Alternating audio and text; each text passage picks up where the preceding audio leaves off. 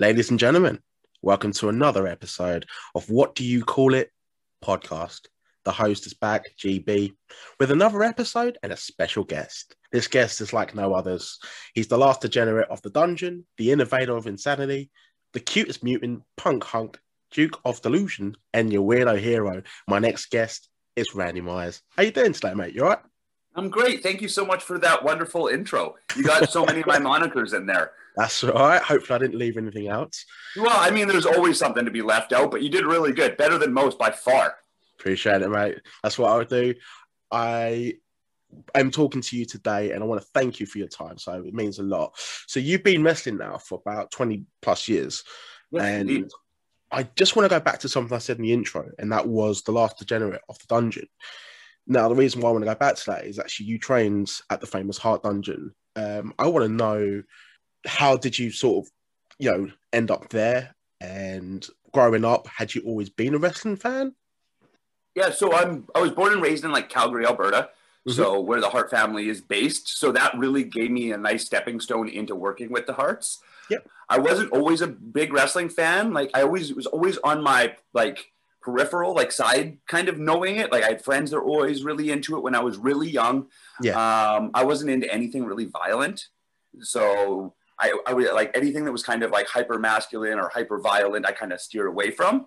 Mhm. And then as I got older and like uh, testosterone started flowing through my veins a little bit more, then I realized how much wrestling had to offer for me. So then, like I said, being in Calgary, um, Stampede Wrestling had like started up again in 1999. So I was Mhm. able to go to like live shows. And as soon as I went to like a live indie show, I was super hooked Mhm. it made it be like from the uh, people seeing people on TV, which seems so far away, to seeing Yeah. people in person, it seemed doable, right? Like this is achievable, and there's a school right here in Calgary. So, uh, Stampede Wrestling, like I said, had started up again, so they had a TV show, and one of their like commercial sponsors was BJ's Gym, which was just gym in Calgary that was affiliated with the Harts, and they had a kid, the only kids wrestling camp in the world at the time Yeah. and that was being ran by Teddy Hart. And I saw that commercial in between like slots on uh, Stampede Wrestling Saturday morning, and I was like, gave that phone number a call, and then I was like, this is what I'm gonna do. So then I started with Teddy Hart's underage camp, like I said, and then that was like kind of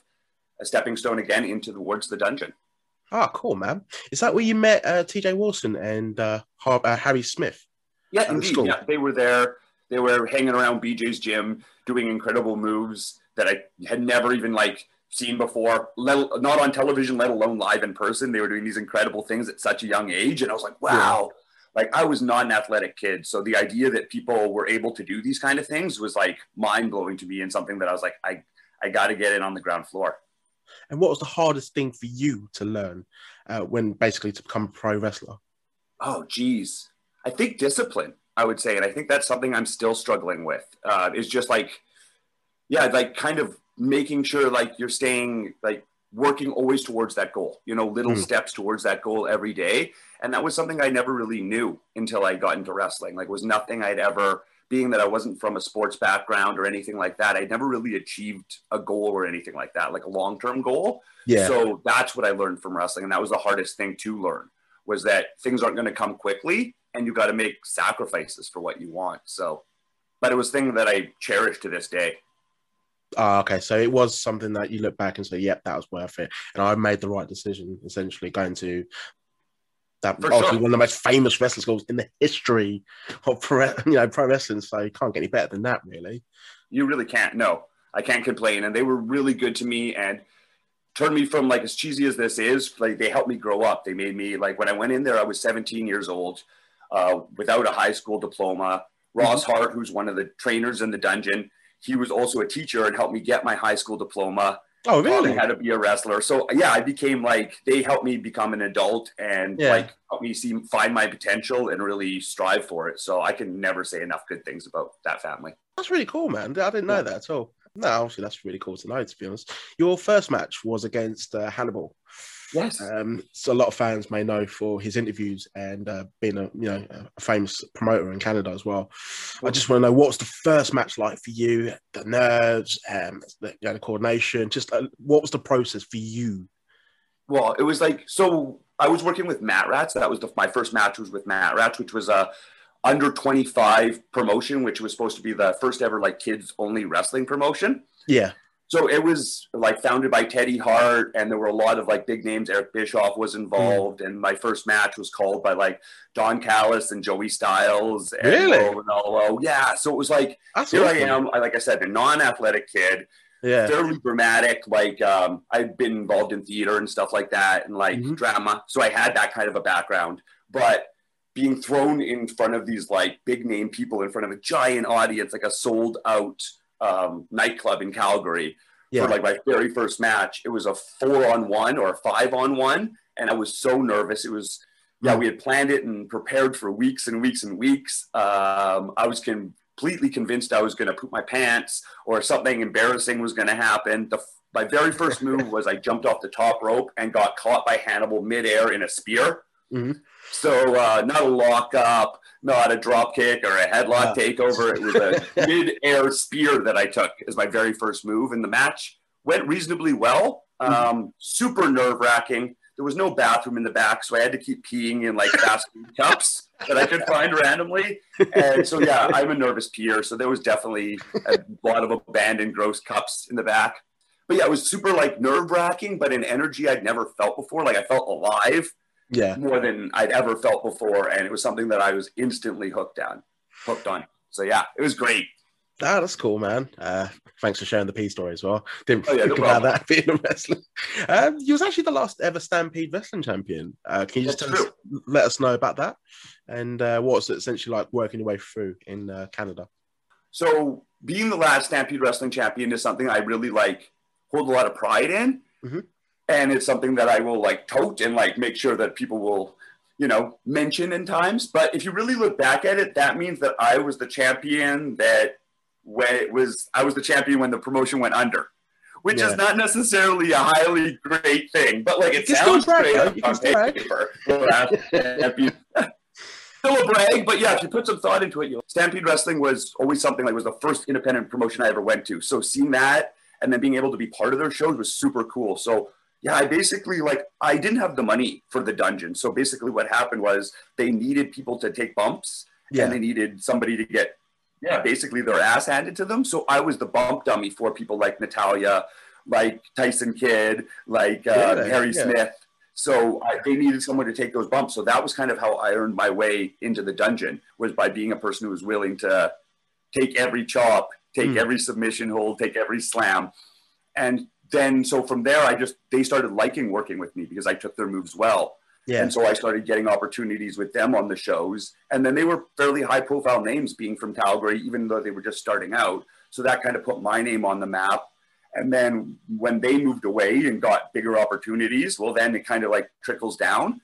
And then it was like, who's left? And they looked around and they were like, oh, I guess you're the only one left. So I got handed the I got handed the Stampede Wrestling Championship, which was amazing. And I grew so much within that promotion from like working shows. Like I worked Tyson Kidd in front of four people, one of them being Natalya, in a match that started at 11:50 one night and then didn't end until 12:10 the next night. He blew his knee out in the first spot. Oh, No one was watching because it was at the same time. It was at a fair at the same time the fireworks were going off, which was like the oh, most exciting like, thing. not going fair away at all. everyone ran away from our main event. They're like, oh, I got to see fireworks. And then, like I said, he blows out his knee. Ross Hart was our referee. So he was like, well, we got to give the fans that are watching everything that they paid for. So we had show to must give still our full, go on.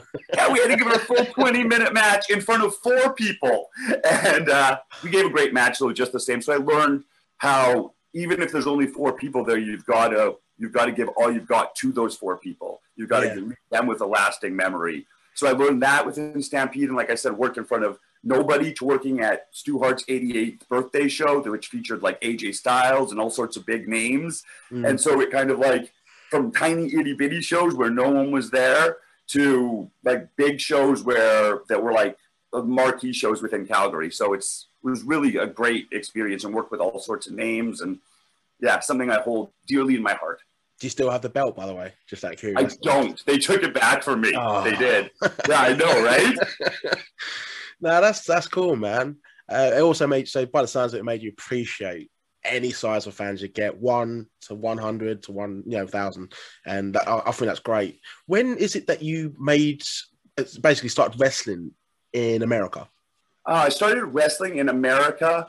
Geez, when I moved out to Vancouver, so I moved out to Vancouver nine years ago from Calgary because I'd kind of done everything there was to do in the Alberta scene, Mhm. uh, and then I wanted to move out west where there was kind of some more opportunities, some different people I hadn't wrestled yet, Yeah. and then from there, there's was more of a link towards things down in or- the Oregon area.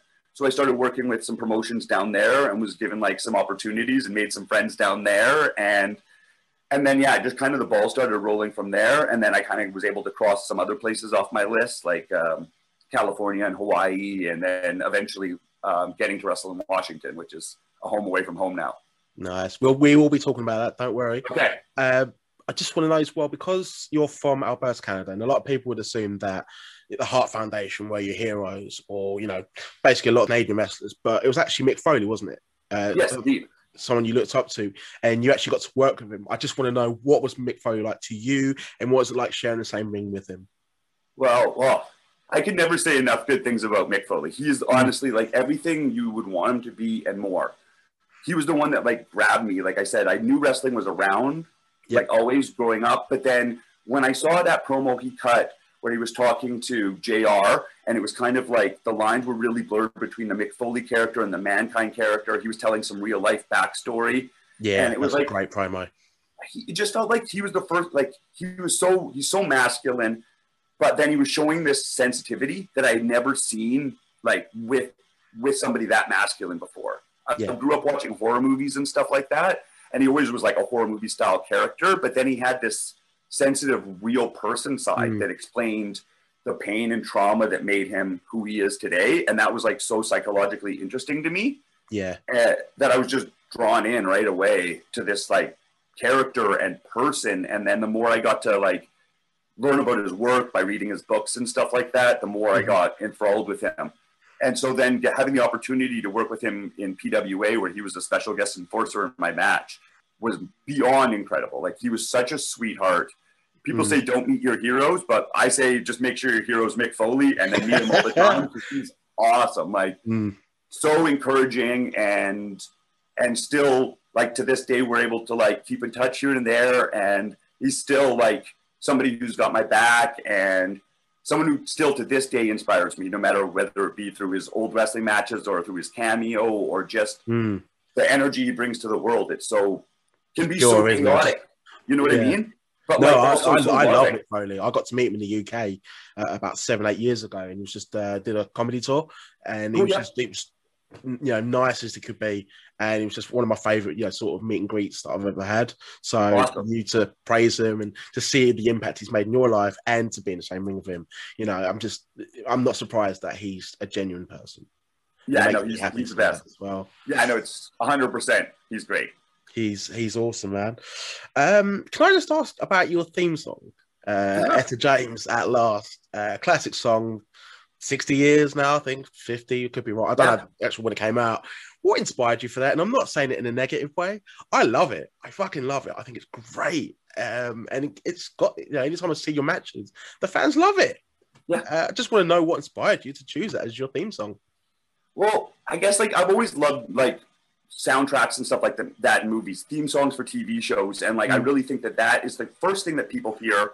It's the first thing that kind of establishes who you are as a character and resonates like with what you're trying to sell. So I think Yeah. that theme song's really important. So I've had a whole bunch over my time.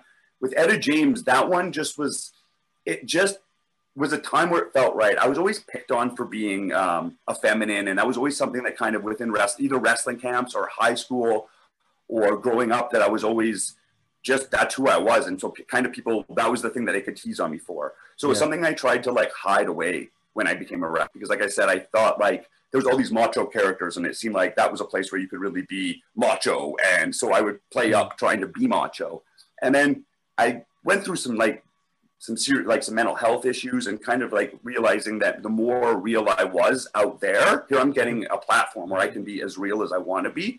Yeah, And the more real I can be, the more people are going to connect with me. And the more Yeah. people that I want to connect with me are going to connect with me. So then I was just like, too much, there's too much, there's so much like angry music and uh, aggressive music Mm. played. Yeah, a lot of people come like, I out to wanna do like something skillet and stuff. Hero. yeah, exactly. That- But yeah, no, I do need to stand out. yeah, so it adds another level to it. Awesome. There you are. Uh, yeah, no, oh, sorry. Uh, I, I won't. then it was- out. Uh, so basically, we was talking about. I was just gonna say, so yeah, Etta and, James, uh, everyone it coming felt out like right with music, and then it just went. doo-doo-doo-doo-doo. Can't remember what you're saying now. I've got a terrible memory, by the way. But do apologise, like a goldfish. Um, so, so we just go back to Don't what you were saying about the themes, um, the theme song, Etta James, at last. Uh, you're saying because, um, unfortunately, so you know, you were picked on at school um, because you said you were feminine, and then wrestling, macho, and then you wanted it because um, of mu- uh, films and stuff, and horror films, and you know, it just has a beauty to it. The song. Yeah, just kind of like that, playing that both sides of the coin rather than just being like, you came to see aggression, here's aggression. You came to see this, and that's what you're getting. Like, I like things that are more well rounded and showing kind of both sides. So I just gave it a go one time. Mhm. Etta James, I just thought, you know what, I'm gonna. I was trying some different songs out, uh, and that one just kind of stuck, and I absolutely love it. It feels like it really is who I am. Yeah, I love it. I, I, I just think it adds to your unique character. And I want to talk about what been some of your favorite promotions and some of your favorite cities that you've performed in. Just before I talk about um, a place that you've essentially called a second home, uh, Defy Wrestling. But can you just talk about any other companies that you've enjoyed working for, and uh, any other places sure. that you've been? Yeah, that, that's really good. I'd like to return there one day. I really like like first thing that jumps into my head is Hood Slam out of uh, Oakland, California, Mhm. which is a really fun place that is like a punk rock Mm. Kind of. There's some cosplay mixed in, really like anarchy style show. But there's this underlying level like we we're talking about with Mick Foley of like love and safety, where it's like it can be wild, but that doesn't mean it's dangerous. So Yeah. it's this place that's just it's it feels like I'm at a punk rock show where I'm in a mosh pit, but I'm at a wrestling show.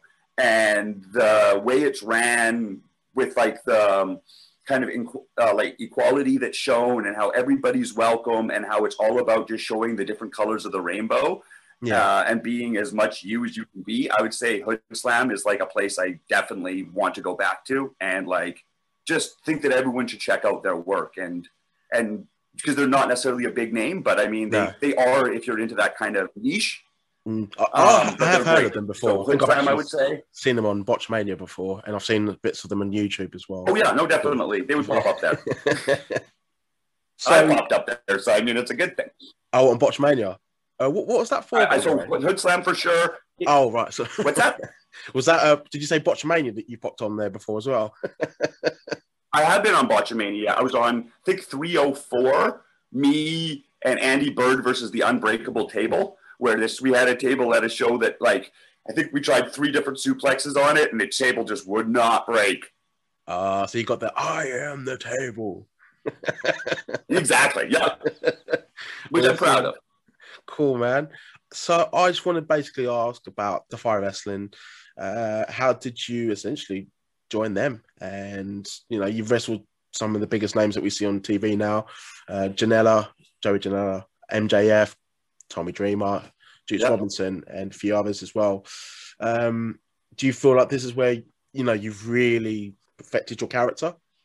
Definitely, definitely. It feels like it was a kind of a fresh slate Yeah. with where I had kind of grown as an individual and as a performer. So I was given this opportunity in front of a new crowd that didn't have any preconceived notions. Mhm. And then and a crowd that was very um, willing and accepting of of who I was and who I wanted to be and who I wanted to show, the sides of me that I was really wanting to give to the audience. So yeah, I basically I went down to a show because they were just having ridiculously fantastic cards, and then the wrestling fan of me couldn't hold back anymore, so I had to go Mm. down and check out a show. And it was just I've been doing wrestling in Canada for a long time, and doing a lot of those like four person style shows. And while they hold a big place in my heart, this was just a thing where it felt like it was more of a well oiled machine. It felt like it was kind of a next level where it was like things just felt like they were running smoother. Um, it just felt like my, a bigger show, a bigger deal. And I was really impressed by the way it was being put together and stuff like that. It was being Mhm. run by a guy named Matt Farmer, or still is, and he's um, a friend of mine. So I'd worked with him before doing a random show. I picked him up on the side of the highway one time when I was doing a tour down in Idaho, Ohio, somewhere like that. Um, I just met him for the first time. I picked him up on the side of the highway, and then we hit it off right away. So when I found out he was involved, he was nice enough to give me an opportunity, and from that opportunity was the like, yeah, it was the new Randy, um, but it was it was the old Theo for the first time, which is my real name, getting an opportunity to to meld, meld with Randy, mm. and yeah, from there it was like they were nice enough to give me like so many opportunities, and the fans there have been so encouraging and like breathed new life into me. I was at a point where I wasn't sure I was even I was like maybe going to hang up my boots. I wasn't sure what I had left to do within the Vancouver scene or just wrestling in general. And then when I saw Defy, it reminded me of like why I was here. Yeah, it's that independent promotion that maybe that like, purpose again. Again, it's what I talk about. It's like ECW, mm.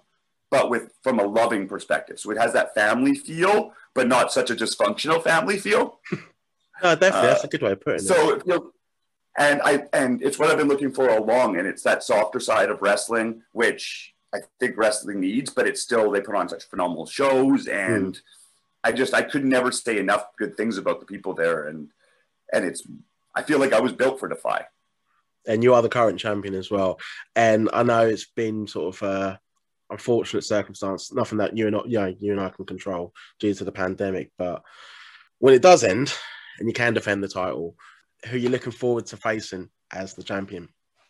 Well, my, mat, my the match that got canceled was against Judas Icarus. That was supposed to be the next one that like the pandemic canceled. So I'm not looking past him. Mm-hmm. He's an upstart from Canada who's got a lot of like great potential and is going to be a star, no doubt. So definitely, I want to have beating him uh, mm-hmm. on my list of things to do. I've like known Jeff Cobb for a lot of years, and I've never got a tussle with him in the ring. Our know our styles are quite different, but I think that that could make for some magic inside that ring. Yeah, could mesh that good. I also think uh, I'd like to wrestle uh, Davy Boy Smith Jr. I'd love like we haven't wrestled in probably 15 years, but he gave me some of my first matches and gave me some serious ass kickings. So I'd like to return the favor.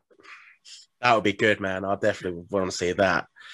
Um, I just want to talk about is actually something you just mentioned, and and basically leads me to talk about your film, uh, the web series, uh, the Weirdo Hero. Um, essentially, you talked about nearly wanting to hang up the boots, you know, just sort of doubting yourself. Um, before Defy Wrestling, uh, this came out in 2015, but the project itself, how long had you been sort of developing this uh, unique wrestling based, but you know dealing with mental health issues. Uh, the, um, it's actually called uh, the Weirdo Hero web series. In case anyone's didn't catch the title, um, you can catch it on YouTube. By the way, I'll put the link. But I want to hear from you the process of it. How did you come up with it? What was the production like? The writing, and also being the main star of your own your own film, basically. Well, yeah, it was a it was a kind of an interesting story. So I I was really suffering with my depression and my mental health. Um, it's been something I've had all along in my life. I've seen therapists and counselors all along and been mm-hmm. on a slew of medication my whole life. Yeah. But at this point, I had really kind of let it get away from me um, and kind of slipped into just the fantasy world that is wrestling and wasn't living in the real world that much. Yeah. Um, and then when wrestling things weren't going that great, it really started to feel like my whole life shambles. So I went out into the ring, and for the first time ever, I kind of like told a true story about how I was suffering from depression, and came out to the fans and told them that I was going to be taking some time off, but thought it was important that I was clear about what I was doing um, and why why I was leaving. And then from there, I got like an outreach of just people that were also suffering with different forms of mental illness, and and said how much it meant to them that somebody was representing them and speaking up. Yeah. And then one of the wrestlers, uh, former wrestler named MR2, uh, had come to me and he's like, I, I like your idea. I like your, I liked your promo. Would you like to talk to me about maybe turning it into like a movie series or I'd like to talk to you about something like that. Mm-hmm. So I met with him a couple times and from there he pitched an idea of turning my promo basically into a web series or a movie. And then from there we kind of shopped around for directors and and found someone to attach to the project, a man named Ryan Curtis, who's really awesome and had all sorts of great credits from Supernatural behind him. So it was like a legitimate dude. Yeah. And then he handled kind of the more the production level, and we went into writing, and the three of us kind of came up with a script. Mm-hmm. And then I was able to kind of tell my story, and they gave me the platform to do so, which was something I wasn't expecting when I went out and did that promo. I was just thinking I wanted to leave Mm. wrestling, but then me heart, being yeah. honest, yeah, me being truthful ended up giving me another opportunity. And I took that opportunity. And then that kind of was able to in turn help some other people, which is just mind blowing. And was able to help me crawl out of my depression because kind of put things in terms, kind of I understood, like I could see it from another perspective. I was playing Fabulous Frankie in their movie, so it was kind of an offshoot of of who I am. Yeah.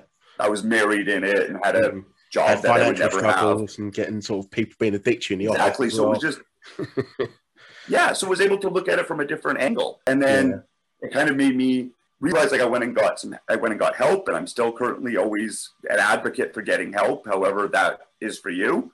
Yeah. Um, and so from there, it kind of it helped me grow, and then I I was able to become. It added another layer um, of reality to what I was to my performances, and stopped having to me to have to put on a mask when I was going out there sometimes, and then show some true vulnerability, which I think is very hard to do, but Yeah. is so rewarding.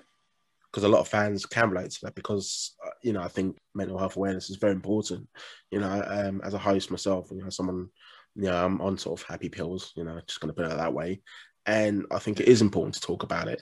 And in the film, you've got um, sort of like a, an animated character, um, sort of self doubt, and he's just always, you know. Basically, just being a complete knob and just making things worse for you. As you know, you're you're, you're the world champion um, in ECCW, but you know you just you still got financial struggles. You've seen uh, a on the TV, they uh, one that you knew and they died, and then you know your wife in the film, she's just she's trying to be positive, but you know there's only so much you can do, and then go to the office. And I think so many people can relate to this film because you know we all not necessarily like if you're a wrestler, but as a fan myself, you know, we all we have jobs and stuff, and you know, you've got that self doubt. I think that's why this film's very important, um, and I really enjoyed it. And so that I think that's why I'm glad I get to talk to you about it. And I think, you know, the fact that I think it's my you can appreciate that I appreciate it and I really enjoyed it as well. Uh, what was the feedback like from the wrestling community? So I know you said you got feedback for your promo, um, and people reaching out to you, including fans as well. But what was the feedback like um, after you released it, and how did you feel um, as an actor and someone who was heavily involved with the film? Well, I was the reaction was great. Like I'm still like this is what six years later, and I'm still having like incredible compliments like the one you just gave me from people that have just maybe like recently seen it and it's still able. The great thing about the internet is always out there. It can Yeah. still it can touch people for years to come, right? Hmm. Um, or help them. And so that is just it, it, the the community was great. People were more wrestlers came forward and more fans than I would have imagined that were also suffering, which Yeah. The, the voices or the rabbit, as it were, in this film tells you that you're alone. You know what I mean, and that you're the only one suffering. But the more you can go out there and tell the world maybe you're hurting too, Mm. then then people will come forward and mention that they're hurting. Um, a little bit of vulnerability get shared, right? They'll be more vulnerable with you, Mhm. and so it just was like as an actor and as a performer in general. Um, I just think it was one of the most rewarding things I've ever done because I was able to give back and tell some truth within a fake story, which I think is like again, all, all we keep talking about the same thing, blurring those lines between you know reality and truth, and but making sure there's a heart behind it. So, yeah, the fact that it could like, I honestly, as cheesy as it is, if it could help one person, that's all I was looking for. And I've mm-hmm. heard from probably close to hundred people that have so, said that they've enjoyed it and it's helped them. So that's more than enough. If you ever thought about a sequel, because Oh, a I, sequel! I don't know. Oh, I want to tell the ending, but I feel now I'm going to plug plug the, the film uh, potentially or uh, prequel, if I put it that way. Basically, could there be a film linked to this, or would you be interested in another film I definitely similar be interested. to this? Basically, Okay, so if there was, yeah, I don't know, a sequel would be hard. I think would be hard to do, yeah, but maybe it could be the story of a guy who's dealing with his issues. You know what I mean, and Mm-hmm. Finds the joy in everyday life. You know what I mean. That story was really talking about how I hadn't necessarily made it to that next level, and Yeah. how that was a struggle, but. I had fun when I was wrestling in front of four people. We talked about that earlier. yeah, I enjoy that. And if you can find the Yeah. fun in what you're doing and not try and hold it to be where should I be or comparing yourself to others, Mm. then wrestling in front of four. I'm wrestling my trainer, one of the people I idolize, in front of another person who I idolize. I, who cares how many other people are there? This is for us to a certain degree. Mm. So I think there could be a sequel where it's kind of just the acceptance of of who you are and still going through struggles because we're all going to go through those struggles, but yeah, kind of looking at the good stuff too, looking at the flower that's growing out from the cement and appreciating the moments that we have right now, like talking to you right now, meeting new friends, sharing yeah, man. stories. yeah you know, it's I, I, I like what you said, and for me, like it's I'm not I'm not getting any money out of this, you know, and I'm I'm doing it because I genuinely love talking to people and I love talking about wrestling and things outside of wrestling and acting as well. And I think it's awesome.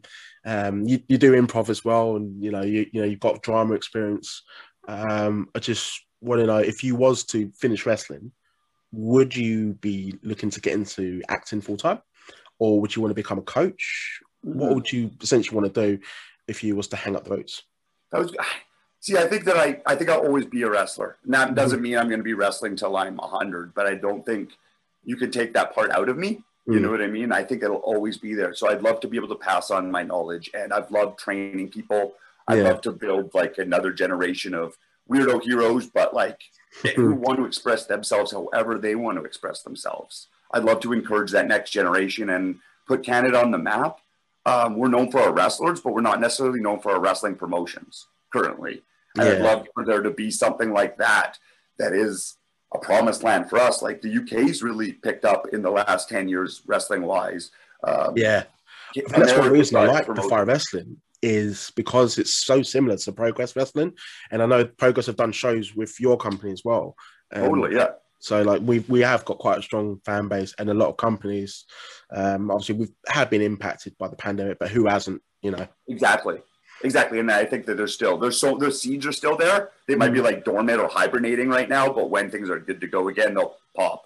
So I want to see something like that in Canada. I know how many people have like how much it's been a struggle for me to go to other places and how many times I've been told, "Oh, you want to be a famous wrestler? Why don't you move to the states or Japan or Mexico?" It's like, well, I don't know if I need to like, I'm not saying that that's not a great opportunity for other people, but why can't we have that opportunity here where we yeah. grow so much talent here? We have a fan base here. Why can't we have something here? So if I could, like, if I were to leave tomorrow and be able to leave to start a new legacy or something, it would be trying to affiliate, like trying to help coordinate something to put Canada back on the map as a wrestling promotion, not just a great place that breeds great wrestlers and we send them other places. America just takes them. yeah, or Japan, or or you know, like for example, like El Phantasmo.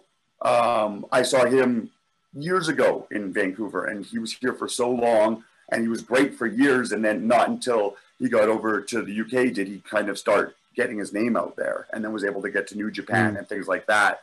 Uh, I was on those shows with Tyson Kidd, with in front of for people. There's so many, so much talent up here that goes unrecognized because for some reason the spotlight isn't on Canada. It's on Canadians when they leave.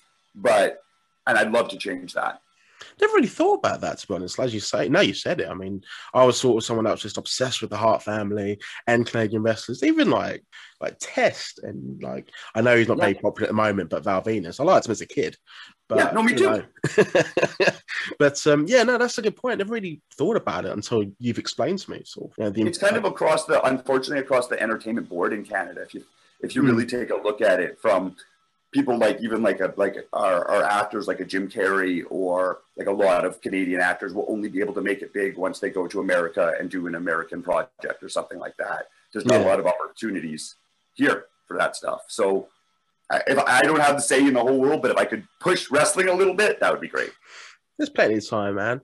Now, What have you actually been doing sort of during the pandemic to keep yourself occupied, by the way? Because I know as a wrestler, this must be so difficult for you. Um, I myself been working from home, so I've got that luxury, but like I couldn't imagine like what some of you so you know the impact it's had on some of your lives. Oh yeah, it's been just because, like you said, I've been doing this for 20 years, and so mm. it's been like a big part of every week, whether it be training or shows or whatever. Right, daily life has been affected by not being able to wrestle. So it, it's hard, but I've been training. I found like I'm lucky enough to have some room in my basement where I'm able to like set up my own personal dungeon, as it were, and you know, do my own workouts down there. That's what I was doing before we got on this podcast, where I'll go after this. So that's been getting my aggression out, and making sure I'm able to keep that in check. Yeah. Um, sweating and keeping that heart rate up. And then I've been working on like doing some different. I have been working on writing a film. I've been working on some comedy acts. I've done some stand-up comedy that I was Mm. doing for a short time after when wrestling was over, but when we were still allowed to talk in public, but now we're not allowed to talk in public. So It's like a yo-yo effect, isn't it? exactly. So I was really loving that and diving deep into that and doing like trying to get on shows weekly for that. Mm. Um, so I'm still writing that. I'm doing crafts all the time. And uh, tonight, actually, I'm debuting my first ever stop motion animation on a little um, thing out of Calgary. That's like so I yeah made a little film using uh, some of the needle felt creatures I've been creating. So I'm staying creative Mm. as best I can. Keep yourself busy. Now I saw Yeah. you advertise that on Instagram. Um, I will have to check that out. Definitely, man. Definitely, I'll be saying I'll be putting the link up and like I'll be putting the video up at some point too. Just a little something that I made just to, like I said, keep myself busy and Mm. No, You know, stop motion's there's- hard. It's, it's pretty hard. I did film editing for a bit, and I know it's not easy. So you know, for you to do that, fair play. yeah, I'm looking forward to it as well. awesome. so yeah, just keeping like keep I'm trying to keep my spirits up. There's so many things. I've always been like a very ADD minded person who has a lot of like ideas and then they come and they go, they come and they go. So I'm I, that's fortunate. So there's other things I like to do that I can kind of dive into when one thing kind of gets put on hold. I've just got a few more questions, and then I'll let you go because I I've, I've enjoyed this, mate. This has been really Yeah, good. me too. uh, really fun. I just want to know, can you explain the look that you have? Um, so you got like you got the shirt round you, Chuck Taylor's, and the unique hair reminds me of like Heath Ledger's Joker. But then Yep. you've got like the raccoon uh, eyebrow eyes, and it's it's great. It's it's great. Like stick out like a sore thumb, and that's what you want in wrestling. Um, I just want to know, you know, basically what's inspired you to have the presentation that you have. Well, it's been a long time coming, so it's kind of been like trickled in over the years. Mhm. Um, as you can see from my very, if you were to see my very first match, the one we talked about earlier, it was none of that stuff. You know, it was Mhm. just like raw clay. But I've always been super into like punk rock and things that Mhm. look different. Oh, you used like like, the massive mohawk, didn't you? Like massive. yeah, it was like I think the tallest it was was like 14 inches at one point or something like that. So, which was just a pain in the butt to keep up. I used to try everything. One time I tried glue in it, and then I wasn't able to sweat because the Yeah. glue kept my sweat in my head, and so like I started getting like all woozy. Yeah, that was a pain. um, but then I just kind of like evolved the look over time, and then kind of just brought in things that I liked, and it just started to put like something to like cover up the rings around my eyes or like the wrinkles. so I put on the, the raccoon makeup. Um, and then the hair, I've been dyeing my hair wild color since I was 13. So that's kind of always been part of who I am. Yeah. And then the flannel is an easy throwback. I bet we can guess who that's to. It's to Mick Foley. Bang bang. Bang, bang. Yeah. And then a little bit to Piper as well, because I was fortunate enough to work on a reality show with Roddy Piper. And Oh, really? he was really cool, really cool to me. And so I just figured, you know, where that's where I wear it around the waist. It kind of represents the kilt too. Oh, I didn't know that. That's pretty cool, man. I, yeah, I and love- it's got the grunge look too. So Yeah, it just kind of fits together. Oh, sweet, man. It's like a sort of a like a canvas, and you're just putting all your favorite bits onto one bit, and then this is the painting. No, that's. Bingo, man. Exactly that. Like I'm my own um, motivation board or whatever, you know, a vision board kind of, I guess is what it is. If you put everything my, on a vision board that I wanted to do as a kid or be as a kid, yeah. I think I've like achieved a lot of those things. I always looked up to the different, the weirdo, the one who stood out, and the one who was proud to be themselves. And I think I've become those things. So pretty great. nah, that's good, man. That's why you have the following you do. So let's wrap this up then officially. Okay. Let's talk about how it is that you do fight depression on a daily basis because I know you said like you know it's an ongoing struggle and I think a lot of people need to realize like depression isn't just something you get for Christmas and it's gone. Um, so I didn't mean to try to be funny about that. It's just no, no, no, no, no. I think it's important to be funny. I think that's But yeah, because I, I just sort of, you know, this is actually the first time that I've ever spoke about it in the podcast, and and I think it's one one thing I've sort of gravitated towards you and sort of, you know, reaching out to you as well. Um, I just want to know, you know, how it is that you personally deal with it on a daily basis. great question. I really, I, I really appreciate you giving me a platform to talk about this. Um, it, it is hard. It's hard on the on the daily. I I try my diet's really important. I really try and keep. I find that like if I'm eating healthy and running my kind of machine, as it were, at its full capacity or feeding it the right fuels, it's less likely to kind of go into those slumps. If I'm not giving myself sugar highs, then I'm not likely to come and have that sugar low afterwards. I can kind of keep myself baselined if I've got the right fuel in me at all times. Yeah. Like I mentioned earlier, working out is such an important part for me. Um, I actually am an aggressive person, like, or I hold a lot of anger or like hurt or something inside of me that kind of can come out. And I don't ever want to lash out at people. So I find that like I need an aggress like an outlet where I can get that aggression out. That's a safe outlet. Yeah. And I find those are rare. And that's what wrestling is to me so much, where I can be my wildest, craziest, most over the top self mm. and I'm not scaring anyone. No, no you get cheered for it.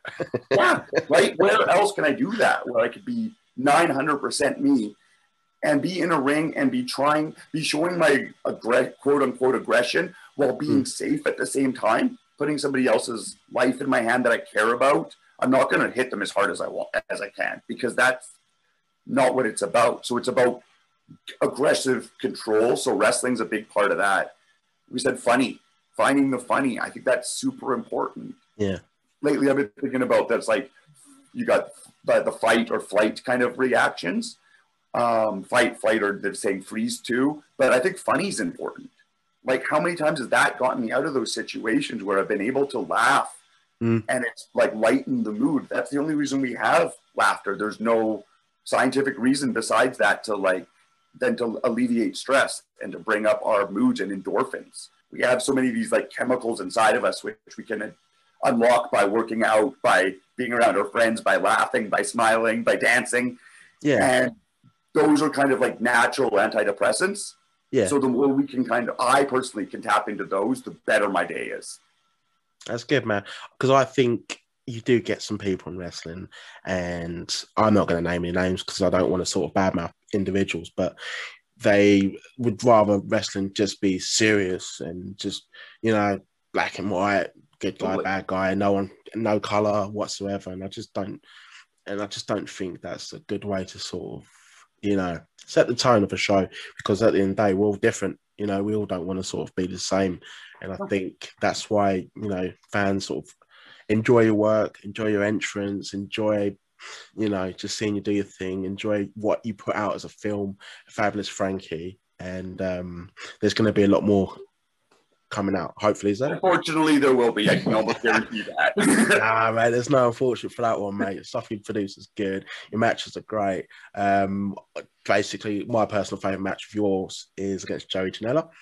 Uh, what is your favorite match, and who have been some of your favorite opponents uh, to sum up your career so far? I love that match too. Janela was super fun. He's a wild, he's a wild one. You know what I mean? He reminds me of like a modern day like he reminds me of Piper's essence a little bit in the way that just you don't like when he when you zig he zags you know what I mean? He's always kind of like he's a wild man. A bad bad boy as it were as it were. Um, but yeah I'm a big fan of his. Um, who else do I I really like my matches I've got to work with. Kazarian who I've really liked. Uh, he's fantastic. Sinn Bodhi we think alike because we're both weirdos uh, he's been really fantastic. He, he's crazy, but he's cool. He is cool. Exactly. He's the right kind of crazy.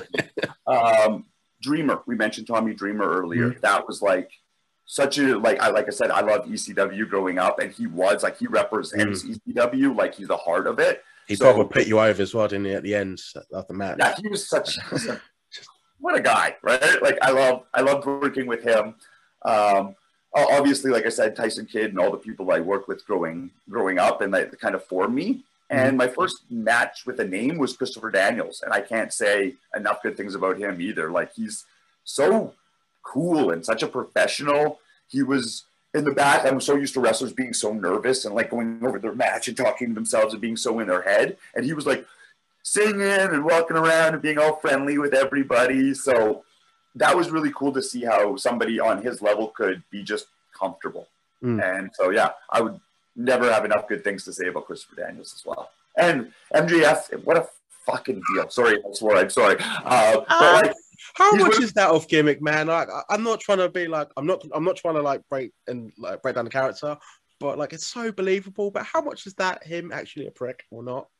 Man, he was like, I loved working with him. I thought it was like a really great opportunity. I don't think there's any way that you could be that sincere with a gimmick and not have a little bit of that inside of you. You know what I mean? I don't think I could play the character I play if I wasn't playing me. You know what I mean? So I don't think he could be playing that character so well if there wasn't a little bit of a little prickish in him. Look side. Yeah. He like I, I, I want to cheer him because I do like Hills, but even there's a limit with him, man. Like he's a dick. Yeah, yeah. but he's good at his job. He's good at his job. He's so good. And that's um, what makes him special.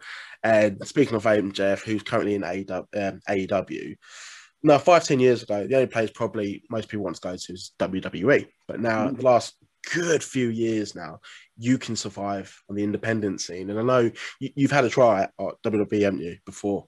Yeah. Uh, what was was that? What was that like? Did you enjoy the, Did you enjoy the experience?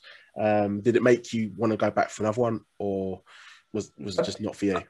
I've been like fortunate to have a couple of tryouts actually. So I did. Oh, okay. My first, my first one was in 2009, and that mm-hmm. was a really cool experience because I went down and they were just they brought in like so many different names to do like lectures for us each day, and I learned from like like Jericho was brought in and Christian was brought in and John Cena came in and like were giving us like we could ask them questions one on one. That was really? awesome. That's pretty yeah. Yeah. At that point, Dusty Rhodes was still alive and working with the company like very strongly with um, FCW at the time, and so he we were doing promos for him every day and having mm. Dusty Rhodes like cut down our promos or whatever. And he took a shine to me. He liked me, and which blew like blew me away. So like on promo time, he'd have me go twice sometimes to like and see what I could do, like ad libs, like not written promos and stuff. So it was really cool. And then I was fortunate enough actually to get a tr- uh, contract with them that year in 2000. Oh, right. Sorry, I didn't know that, mate. I do apologize. Okay. No, don't worry about it, man. Like a, so a terrible interviewer now. I got a contract in 2009, and uh, actually Hannibal, oddly enough, was at that tryout as well, and yeah. he also got a contract. So uh, neither of us knew this, and we showed up in St. Louis for our physical and our drug tests and stuff like that, and we were just. I walk into the doctor's office, and there's Hannibal sitting there, and blew my mind. And here's the guy I had my first match with, and I'm showing up for WWE my first day to like sign in with WWE or whatever, and then he's there. We both failed the drug test. He had some issues, and then I failed for marijuana. Oh. Yeah, and then they said, "Get out of here! Get to step in Cheech and Chong." so um, yeah, that was it. Then unfortunately, there was a miscommunication. Mm. I thought that it was going to be a fine, and yeah. they thought it was worth terminating me over.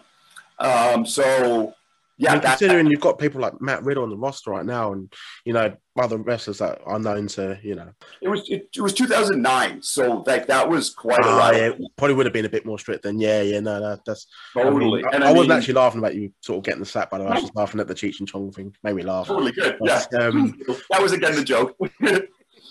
Yeah, uh, have do you have any tryouts afterwards after that? Or yeah, that- then I went down again for another tryout, which was similar thing. So it was like a paid tryout where you paid like couple thousand dollars to get a look at by WWE. So that was what I done. Oh, that's a lot. Yeah, that's what I done in 2009, and then I think I did it again in 2012. That was a totally different set of people down there, and I found that opportunity or that time not nearly as much fun. We only got the opportunity to cut one promo at the very end the yeah. rest of it was a lot of like in ring drills um, with with people that were kind of more drill sergeant than kind of like mm. fun, which I had really liked the camaraderie of the first group. Um, so it didn't work out as well. Maybe I wasn't in the right place for it at that time or whatever. So that didn't really work out. Yeah. Um, and then actually I had one of, I was brought in as like an extra for a WWE show one time and had like a little bit of a, a tryout there and that was again a fun opportunity where like I got to do a promo for Paul Heyman. He read on my resume that I could juggle, so he came over to me at catering and handed me three oranges and was like, "I want you to just juggle these all day. You never know, Vince could walk by at any moment, and if he sees the guy juggling, he's like, "Who's the juggling guy? We need to hire the juggling guy." So there I am, just juggling three oranges all day because Paul Heyman told me to. So that was really cool. Um, I got some really great compliments from Striker and some different people that were working there at the time. So that was cool. Nothing came of that, but mm. still like great opportunity. You got to juggle some oranges. because of Paul Heyman. Right, Like, how many people can say that? exactly, exactly. So yeah, it was super fun. Um, I, and I, I love, I love this stuff. I've got to go like the Hall of Fames and different things with WWE being affiliated with the Harts over the years. Like Mhm. had some cool opportunities, and Tyson Kidd granted me some opportunities. So has Natalya, um, and it's just been. I, it's from the outside. There's lots of things that are obviously wrong with anything, but when you're kind of backstage at show, that show atmosphere, it's a bunch of kids. I've seen Stone Cold before, like the Hall of Fame, before his Hall of Fame speech, like acting like a little kid and like goofing around and stuff. So Mm. the bottom line is that it's cool. Like WWE, you can there's negatives about it, positives, but I've had fun every time I've gone, learned. I was going to say, like, even though you know, essentially it didn't work out your way, but you, you, you know, you- you're speaking positive about it, and I don't know, not many people can even brag about getting like even like a look in, or even getting like, a foot in. So, you know, I've enjoyed, I enjoyed hearing that. It's good, and I, I like the fact you're still positive about it, man. That's Totally, man. that's awesome. So, But I mean, like Dusty Rhodes is like another one of my people that like I never thought I'd get that opportunity. and for him to be a fan of you as well. Yeah, and he was the one that kind of like flew me in. I, I- like I said, I've been called a feminine a lot and teased for it, but he kind of brought it up in a positive way. He Mm. brought up how I reminded him of, of Dustin in some ways, or my mannerisms. Mm. And then those weren't mannerisms I was showing off. Those were mannerisms I was hiding. Those were ones he saw outside of the ring. And Mm. he let me see them as a positive thing. And that if Dusty Rhodes thinks this is a good thing, maybe I should give it a chance and be Yeah. who I am. He saw me for who I was and encouraged that. And because of that, I am who I am now. So, yeah, I can't say bad things. That's awesome. And you know he's not lying as well because like Colt Cabana has straight up said, you know, Dusty wasn't a fan of him. So, and for him to give you that feedback, Yeah. that's that's great. Totally. I love Colt too. He's great. That's cool. He's, he's been to the UK before. Um, Yeah, he's so great. I, I'm I'm still just a mark though. I'm a fanboy, but I thought I'll Yeah. my podcast and talk to wrestlers that way. Yeah. but so I want to thank you for your time today. It's been an excellent talk. It's been so different to what I'm used to, and it's made me appreciate um, you as a person, you as a talent, and mental health in general. What's next for the weirdo hero, Randy Myers? What is next? Well, like I said, I'm probably going to finish my workout. Uh, Mhm. Tonight is I have my, uh, my first stop motion animation, so that's coming up. Mhm. Um, I've got more art projects on the go. I'm working on a music video right now for actually a new theme song, so it'll be there'll be no copyright problems if I should ever land on TV. Just saying. Um, Oh, is that so a hint? Is that a hint? Maybe I don't know. Just I'm not. It's not a hint, but um, I want to get that. Um, and this couldn't hurt. So I've got a music video on the way. More art projects. I'd say stay tuned to my Instagram account. It's probably the best way to kind of see what other Mhm. kind of weirdness I've got coming down the path. But lots more wrestling, more movies, more weirdness, and more love. Hopefully. Awesome, dude. Where can fans find you on social media? Boom. I'm at the Weirdo Hero on Instagram, at Ravenous Randy on Twitter. If you want to add me on Facebook, I don't think I'm maxed out. So Randy Myers, go ahead and you can shoot me DMs. And if anyone's interested in like reaching out or wants to, you know, look into, I've got a Square site, a Square site, so you can pick up T-shirts and stuff like that. There, there's merch opportunities. So yeah, anything you want. If you come at me, I'm fairly open book, and I'd love to hear from you. So Awesome, man. That's how we got this conversation today. And you're Boom. appearing on another episode of What You Call It. And to wrap this up, I'm your host, GB. I hope everyone stays safe. And the next time you and I have a conversation, it's when you come to the UK. We're having a beer and we're having a laugh. But until then, stay safe, mate. you got it.